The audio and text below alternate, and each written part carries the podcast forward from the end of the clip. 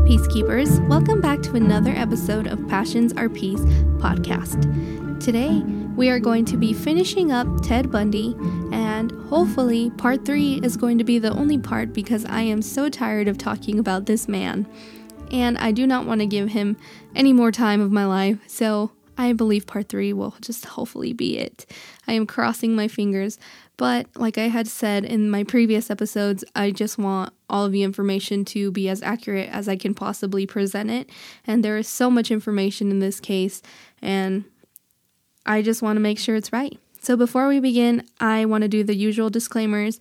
Um, there's going to be mentions of violence and assault, and if you cannot handle that, please do not listen or just try and skip ahead. That's the best advice I can give.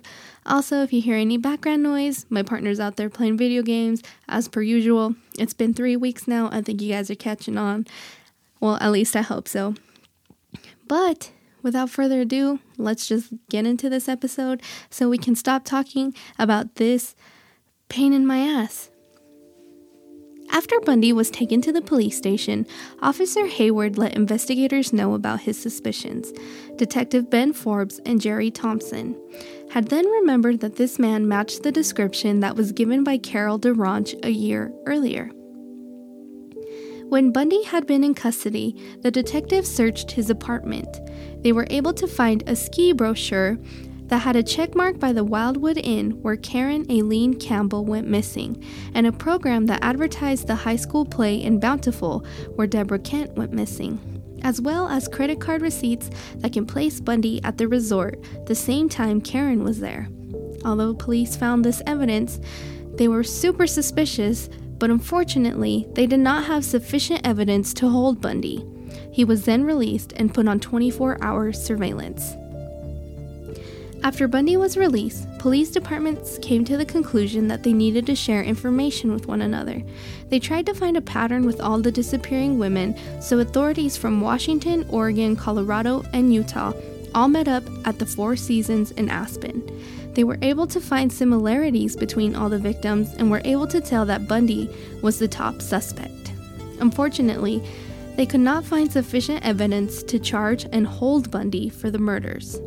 In October of 1975, Bundy was identified in a lineup by Carol DaRonch, despite him trying to change up his appearance. He cut his hair and parted it on the opposite side. Bundy was charged with aggravated kidnapping and attempted criminal assault of Carol DaRonch. Two other witnesses were able to identify him as well. They had recognized him from the school play where Deborah Kent disappeared. Bundy was held in Salt Lake City County Jail, but was released on a $15,000 bond. While he awaited his trial, he spent time with Liz and her daughter. Then on February 23, 1976, the trial began. Ted was quick to turn the case into a platform, and he loved all the attention he was getting. Bundy had a lot of people backing him up while he was on the while he was on trial.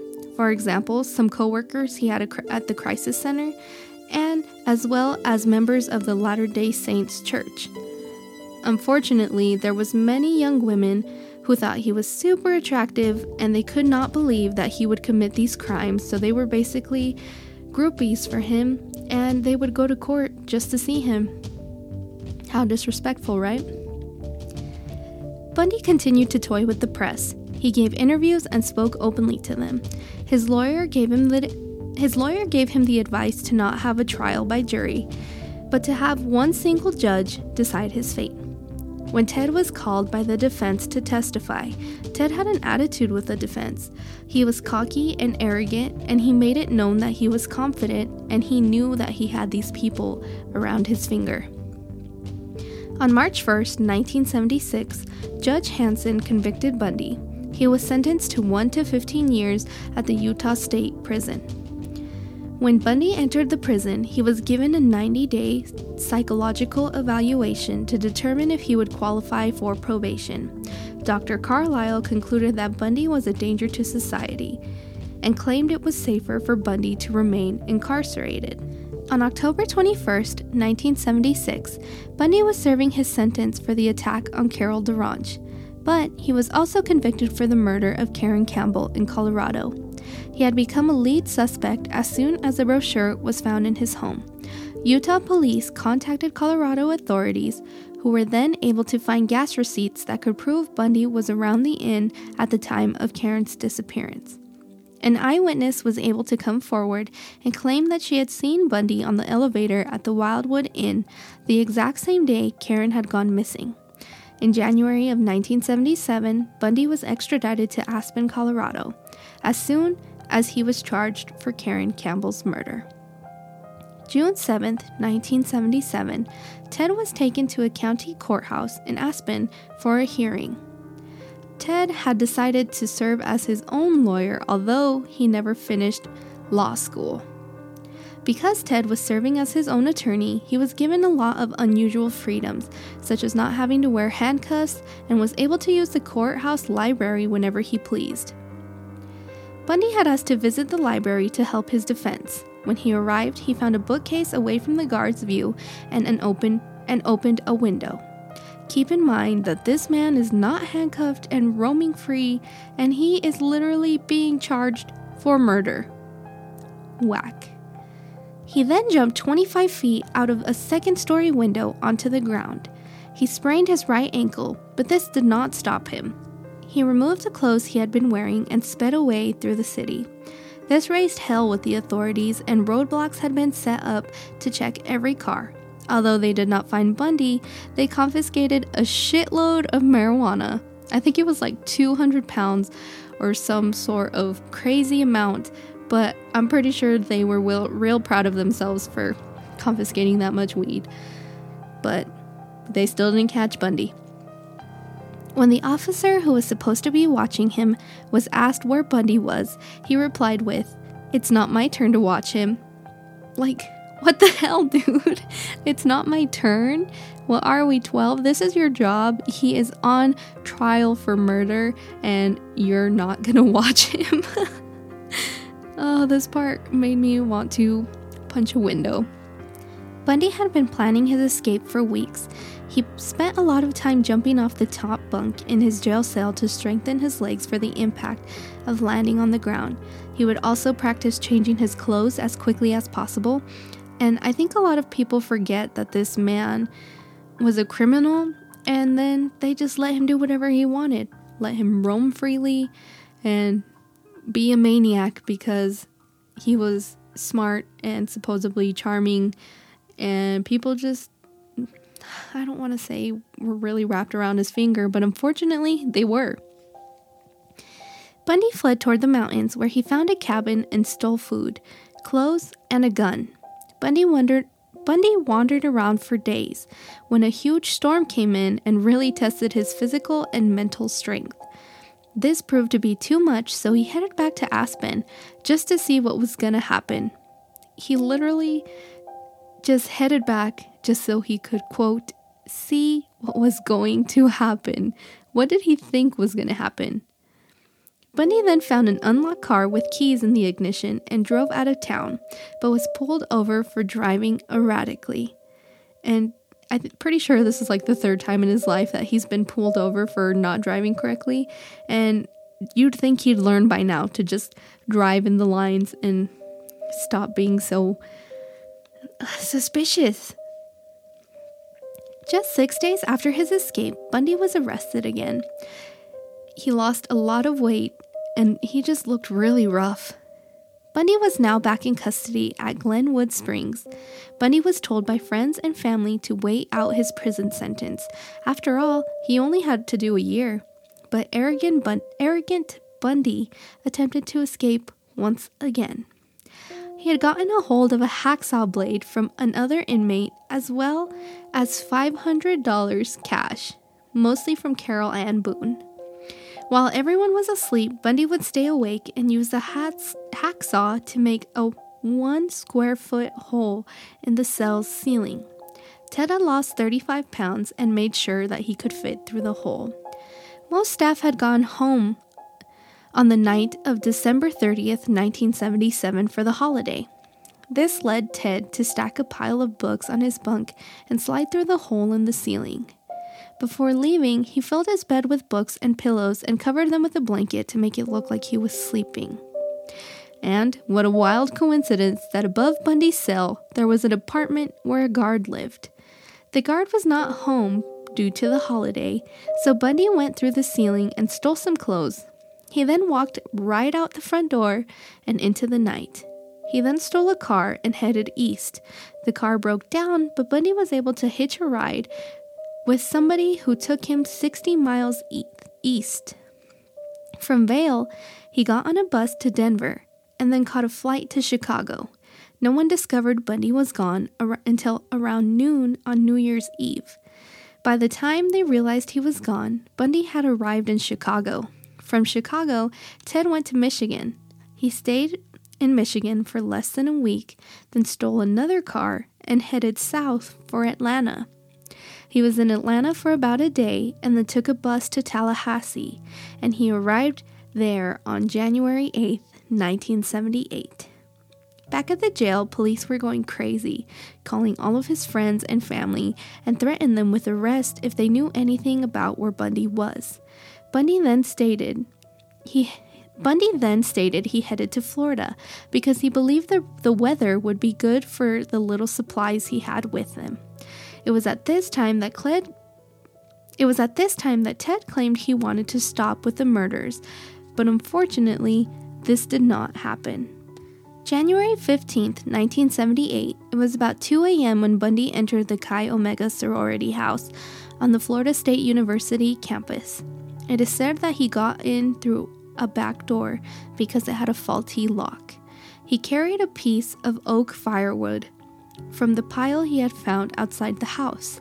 Bundy entered a room and bashed the skull of Margaret Elizabeth Bowman, who was only 21.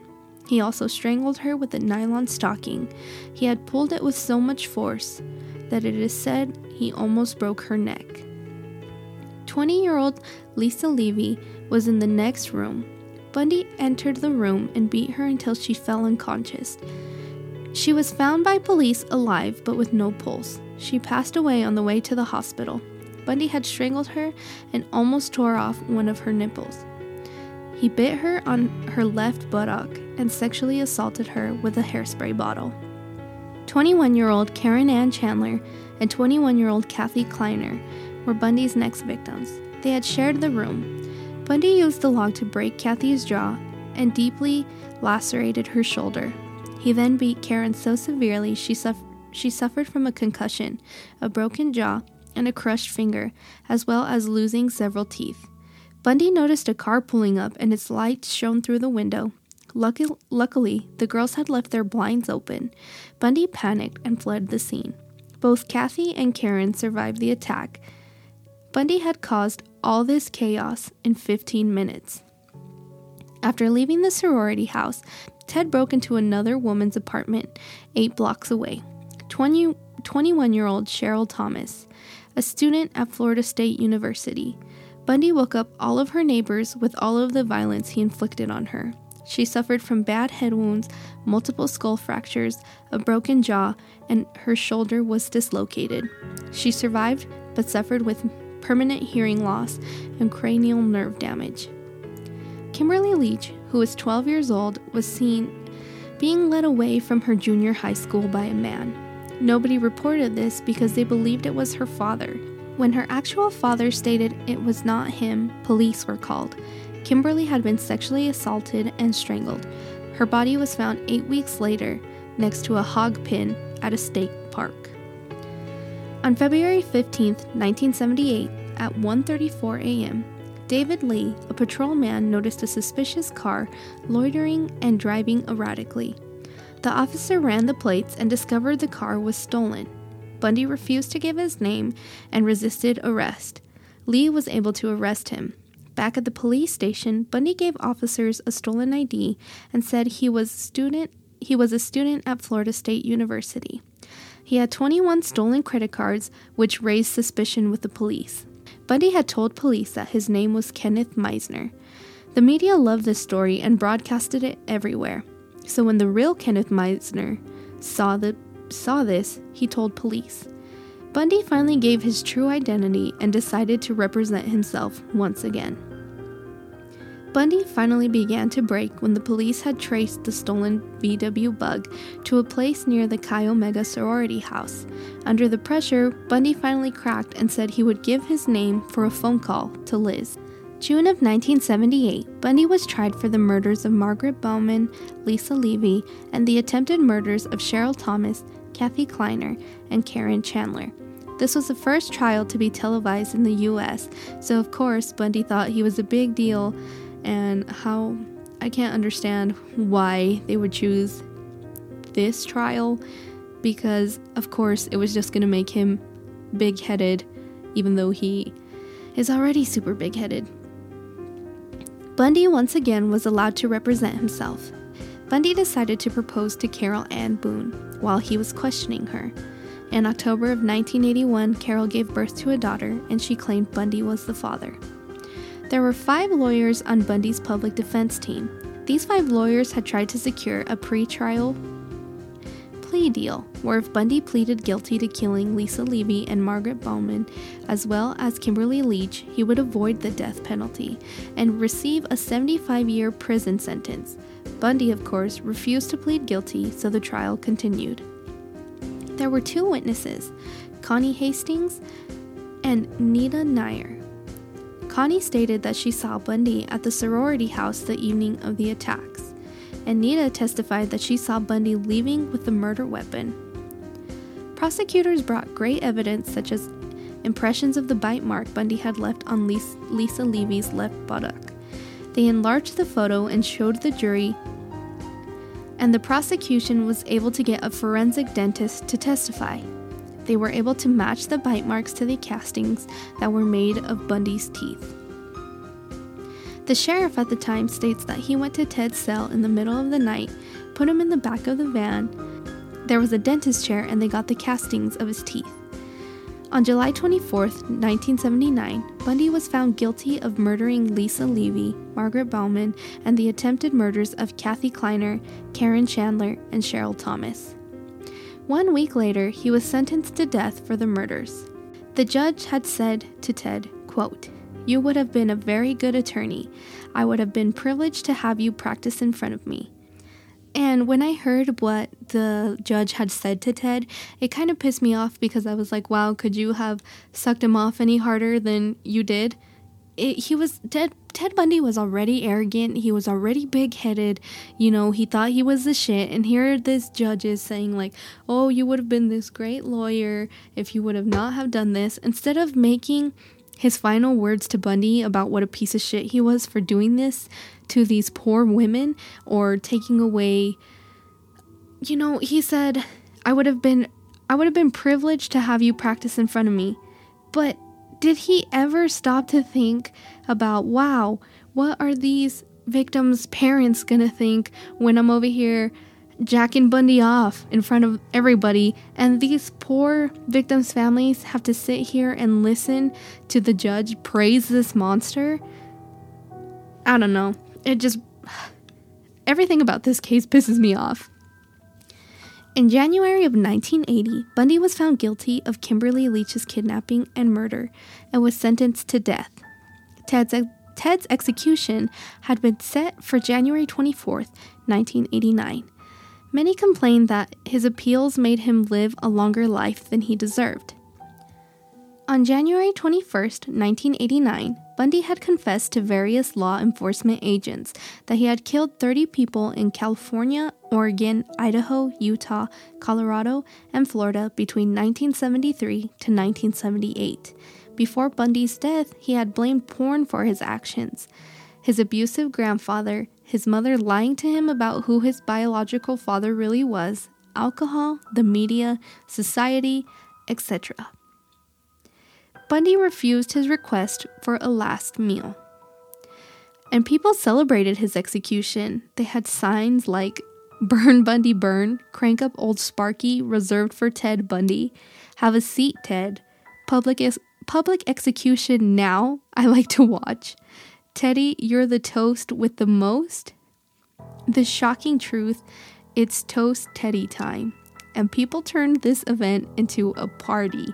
Apparently, they even like had a cookout, and it was this really big event. Bundy's last words were Jim and Fred, I'd like you to give my love to my family and friends. I think I got that backwards. It's I'd like you to give my love to my friends and family. Which, what a dick. He could have spent his last few words saying, Oh, I'm sorry for being such a piece of shit. But really, he's worried about his family and friends rather giving the rather giving the families closure. But I'm sure he's having a good time with Satan.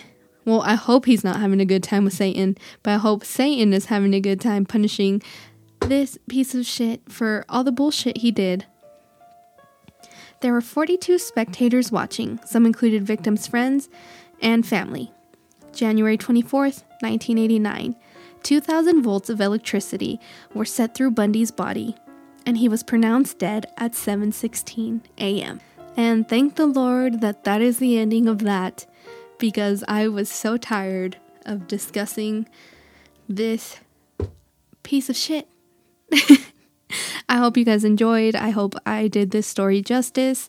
Um, I want to thank you guys for listening, for staying and keeping up with me for all three parts. You guys are awesome.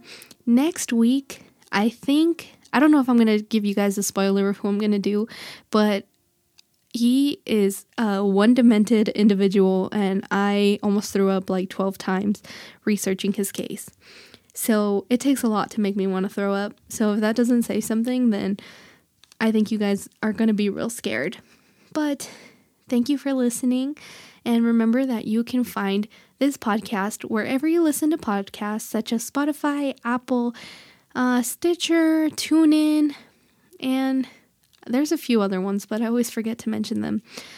Uh, if you want to keep up with me and the podcast, there is an Instagram and a Twitter at Passions or Peace Podcast. Um, if you want to see me do a Q&A maybe on YouTube, you can go ahead and subscribe to the channel at Passions or Peace Podcast. And I'm not sure if I want to create a Facebook group yet, uh, but I do want to kind of create a community where you guys can come in, discuss the case, and just be friends and hopefully maintain peace with one another and find new friends because internet friends are the best. Hmm, am I missing anything? You guys can add me on Snapchat, Cindy Marie 1116. And I think that is everything. I will have my personal Instagram tagged into the podcast Instagram. If you guys want to come give me a follow there, I would love to chat with you guys. And oh, I forgot. If you have any suggestions or if you know anybody who would like to be on our Monday segment where we talk about different passions, um, or if you want to be on the show, you can go ahead and send me a Gmail at passionsorpeace at gmail.com. It would be really kick ass to have some of the fans on the show, and I would love to interview you and figure out what makes you guys happy. So, I think that is everything. We will see you next week. Remember to stay passionate, take care of one another, keep the peace out there, and you guys have all my love and support. See ya.